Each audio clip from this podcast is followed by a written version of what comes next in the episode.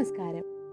ഏവർക്കും നിബോധിതയുടെ മറ്റൊരു പുതിയ അധ്യായത്തിലേക്ക് സ്വാഗതം. അകലങ്ങളെ ഇല്ലാതാക്കുന്ന ബന്ധങ്ങൾ വളർത്തിയെടുക്കുന്ന അറിവുകൾ പകർന്നു തരുന്ന സാമൂഹ്യ മാധ്യമങ്ങൾ ഇന്ന് നമ്മുടെ ജീവിതത്തിൽ ഒഴിച്ചുകൂടാനാവാത്ത ഒന്നായി തീർന്നിരിക്കുന്നു എന്നത് ഒരു സത്യം തന്നെയാണ്. എന്നാൽ ഈ സത്യം നമ്മളിൽ വളർത്തിയെടുക്കുന്ന ബന്ധങ്ങളും പകർന്നു തരുന്ന അറിവുകളും വാർത്തകളും സത്യം തന്നെയാണെന്ന് നമുക്ക് ഉറപ്പുണ്ടോ ഈ ചോദ്യമാണ് സാമൂഹ്യ മാധ്യമങ്ങൾ ഉപയോഗിക്കുന്ന ഓരോരുത്തരുടെയും മനസ്സിലുണ്ടാവേണ്ടത് ഇന്നത്തെ നമ്മുടെ ചർച്ചാ വിഷയവും ഈ ചോദ്യം തന്നെ. സാമൂഹ്യ മാധ്യമങ്ങളും വ്യാജ പ്രചരണങ്ങളും. ഈ വിഷയത്തെക്കുറിച്ച് സംസാരിക്കുവാനായി വിമല കോളേജിലെ സാമൂഹ്യ പ്രവർത്തന വിഭാഗത്തിലെ നാലാം സെമസ്റ്റർ വിദ്യാർത്ഥിനിയായ ഗ്രീറ്റി ജോണി നമ്മോട് കൂടെയുണ്ട്. നമുക്കൊന്ന് കേട്ടു നോക്കാം.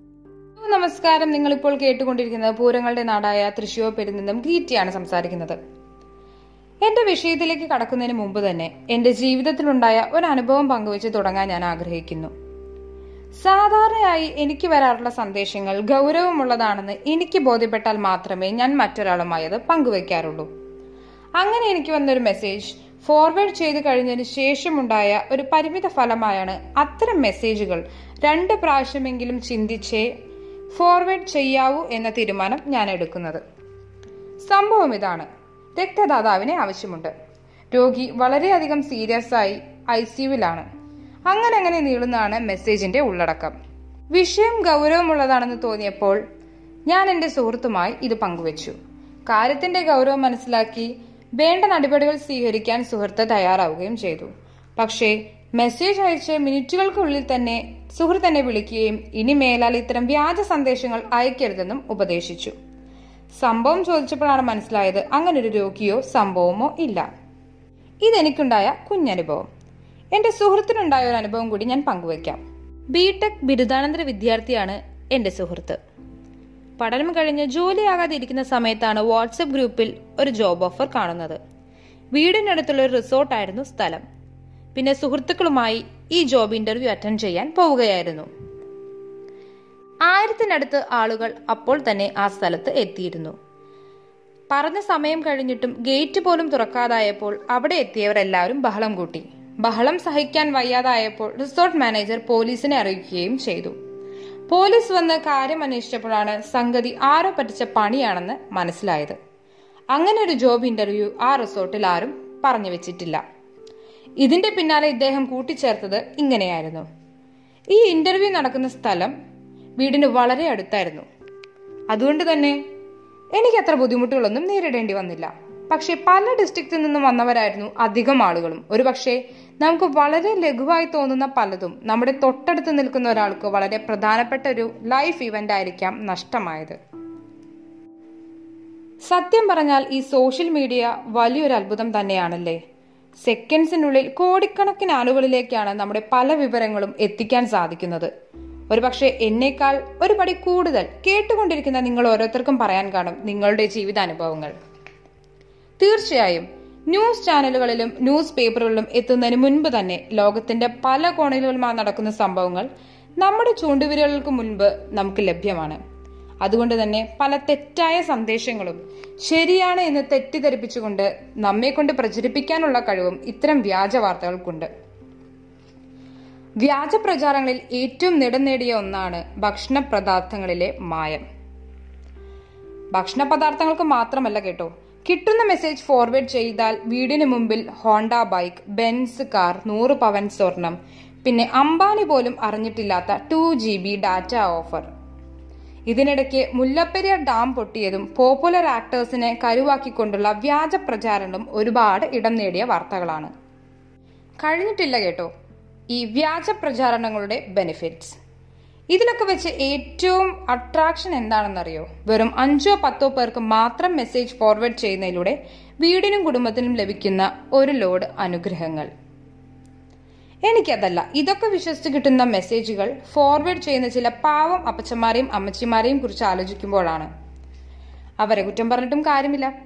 താൻ പാതി ദൈവം പാതി എന്നാണല്ലോ. പ്രളയം നേരിട്ടപ്പോഴും ഇപ്പോൾ കൊറോണ അഭിമുഖീകരിച്ചു കൊണ്ടിരിക്കുമ്പോഴും പല വ്യാജ സന്ദേശങ്ങളും ഒരു ദുരന്തം പോലെ തന്നെ ഒഴുകിയെത്തിയിട്ടുണ്ട്. എത്തിക്കൊണ്ടിരിക്കുന്നുമുണ്ട് ഇനി എത്താനുമുണ്ട്. ഞാനടങ്ങുന്ന നമ്മുടെ സമൂഹം ഒരു പക്ഷേ പേടിച്ചിട്ടായിരിക്കാം ഇത്തരം വാർത്തകൾ വ്യാജമാണെന്നറിയാതെ തന്നെ ഫോർവേഡ് ചെയ്യുന്നത്. നാം എല്ലാവരും മറ്റൊരാളുടെ ജീവിതത്തിൽ സൂപ്പർ ഹീറോസ് ആണ്. വ്യാജമാണ് എന്നറിയാതെ ഒരു വാർത്ത പ്രചരിപ്പിക്കുന്നത് ഒരു പക്ഷേ നമുക്ക് അതിനെക്കുറിച്ച് ശരിയായ ധാരണയോ അറിവോ ഇല്ലാഞ്ഞിട്ടായിരിക്കാം. ഒരു പക്ഷേ ഇത് അറിയിക്കാത്തത് കൊണ്ട് ആർക്കെങ്കിലും എന്തെങ്കിലും ഭവിഷ്യത്ത് ഉണ്ടാകുമോ എന്ന ആവലാതിയോ ആകാം. നന്മയെന്ന് കരുതി നാം പ്രചരിപ്പിക്കുന്ന അത്തരം വാർത്തകൾ മറ്റൊരു വ്യക്തിക്ക് തിന്മ സംഭവിക്കാനും ഒരുപക്ഷെ ജീവിതം തന്നെ മാറ്റിമറയ്ക്കാനും കാരണമായേക്കാം. ഞങ്ങൾ ബാങ്കിൽ നിന്നാണ് താങ്കളുടെ ബാങ്ക് ഡീറ്റെയിൽസ് അയച്ചു തരിക. ഒ ടി പി നമ്പർ അയച്ചു തരിക. തുടങ്ങി വിസ തട്ടിപ്പ് മാരേജ് തട്ടിപ്പ് ജോലി തട്ടിപ്പ് എന്നിങ്ങനെ നമ്മുടെ ലൈഫിൽ പ്രധാനപ്പെട്ട ഓരോ ഘട്ടങ്ങളും വളരെ ലഘുവായി നമ്മുടെ കൈകളിൽ എത്തിച്ചേരുമെന്നാണ് ഇത്തരം വ്യാജ പ്രചാരകന്മാർ നമ്മളെ പറഞ്ഞ് പറ്റിക്കുന്നതും നമ്മൾ പറ്റിക്കപ്പെടുന്നതും. ഏതൊരു വ്യാജ വാർത്തയ്ക്കും അത് ഉൾക്കൊള്ളാൻ സാധിക്കുന്ന ഒരു സമൂഹം ഉണ്ടായിരിക്കും. അതാണ് വ്യാജ വാർത്ത പ്രചരിപ്പിക്കുന്നവരുടെ വിജയവും. ഇത്തരം വ്യാജ പ്രചാരണങ്ങളുടെ മുന്നേറ്റം കണ്ടുകൊണ്ടാണ് സോഷ്യൽ മീഡിയകൾ ഇപ്പോൾ അപ്ഡേറ്റ് ചെയ്തിരിക്കുന്നത്. ഉദാഹരണത്തിന് വാട്സപ്പിൽ ഇപ്പോൾ ഒരു സമയത്ത് അഞ്ചു പേർക്ക് മാത്രമേ ഫോർവേഡ് മെസ്സേജുകൾ ഷെയർ ചെയ്യാൻ സാധിക്കുകയുള്ളൂ. അതുകൊണ്ട് തന്നെ കോണ്ടാക്റ്റിലുള്ള എല്ലാവർക്കും ഇത്തരം ഫേക്ക് ന്യൂസ് എത്തിക്കുക എന്നത് ഒരു വലിയ ചുമതലയായി. ഇതുകൊണ്ട് ഫേക്ക് ന്യൂസ് പ്രചാരണങ്ങൾക്കൊരു തടയായി എന്ന് വേണമെങ്കിലും പറയാം. അതുപോലെ നമ്മുടെ ഗവൺമെന്റും ഇത്തരം വ്യാജ പ്രചാരം നടത്തുന്ന തലവന്മാർക്ക് ഒരു ഗംഭീര ആദരവ് തന്നെയാണ് നൽകുന്നത്. ഒരു തരത്തിൽ അല്ലെങ്കിൽ മറ്റൊരു തരത്തിൽ നമ്മൾ പല വ്യാജ വാർത്തകൾ മൂലം അമ്മളി പറ്റിയവരായിരിക്കാം. ഒരു പക്ഷേ പ്രചരിപ്പിച്ചവരുമായിരിക്കാം. എന്റെ സുഹൃത്തിന്റെ ഒരു അനുഭവം പങ്കുവച്ചില്ലേ?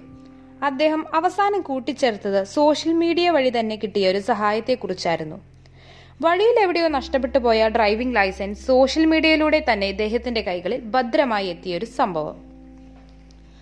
അപ്പോൾ ഈ സോഷ്യൽ മീഡിയ വഴി ദുരന്ത വാർത്തകളും വ്യാജ വാർത്തകളും മാത്രമല്ല നമുക്ക് പങ്കുവെക്കാനും പറയാനുമുള്ളത്. പലർക്കും പല സഹായങ്ങൾ ലഭിക്കാനും സോഷ്യൽ മീഡിയ വഴി തന്നെ ഇടയായിട്ടുണ്ട്. തെറ്റേത് ശരിയേത് എന്ന് കണ്ടുപിടിക്കാൻ വലിയ പാടൊന്നുമില്ല. എന്തും ഷെയർ ചെയ്യുന്നതിന് മുൻപ് രണ്ടു വട്ടം ആലോചിക്കാം. സത്യാവസ്ഥ എന്താണെന്നറിയാൻ ശ്രമിക്കാം. നമ്മൾ എന്നും പറയുന്നത് പോലെ തന്നെ ഭീതിയല്ല ജാഗ്രതയാണ് വേണ്ടത്. മതഭേദമന്യേ എല്ലാ ആഘോഷങ്ങളും നമുക്ക് മാറ്റിവെക്കേണ്ടി വന്നു. ജാതിയുടെയും മതത്തിന്റെയും പേരിലുള്ള അടിപിടികളല്ല മറിച്ച് ഒരുമയാണ് വേണ്ടത്. നമ്മൾ അതിജീവിക്കും. പ്രളയകാലത്ത് കൈകൾ കോർത്തുകൊണ്ടായിരുന്നെങ്കിൽ കൊറോണ കാലത്ത് ബ്രേക്ക് ദ ചെയ്യാൻ ചാലഞ്ചിലൂടെയാണെന്ന് മാത്രം.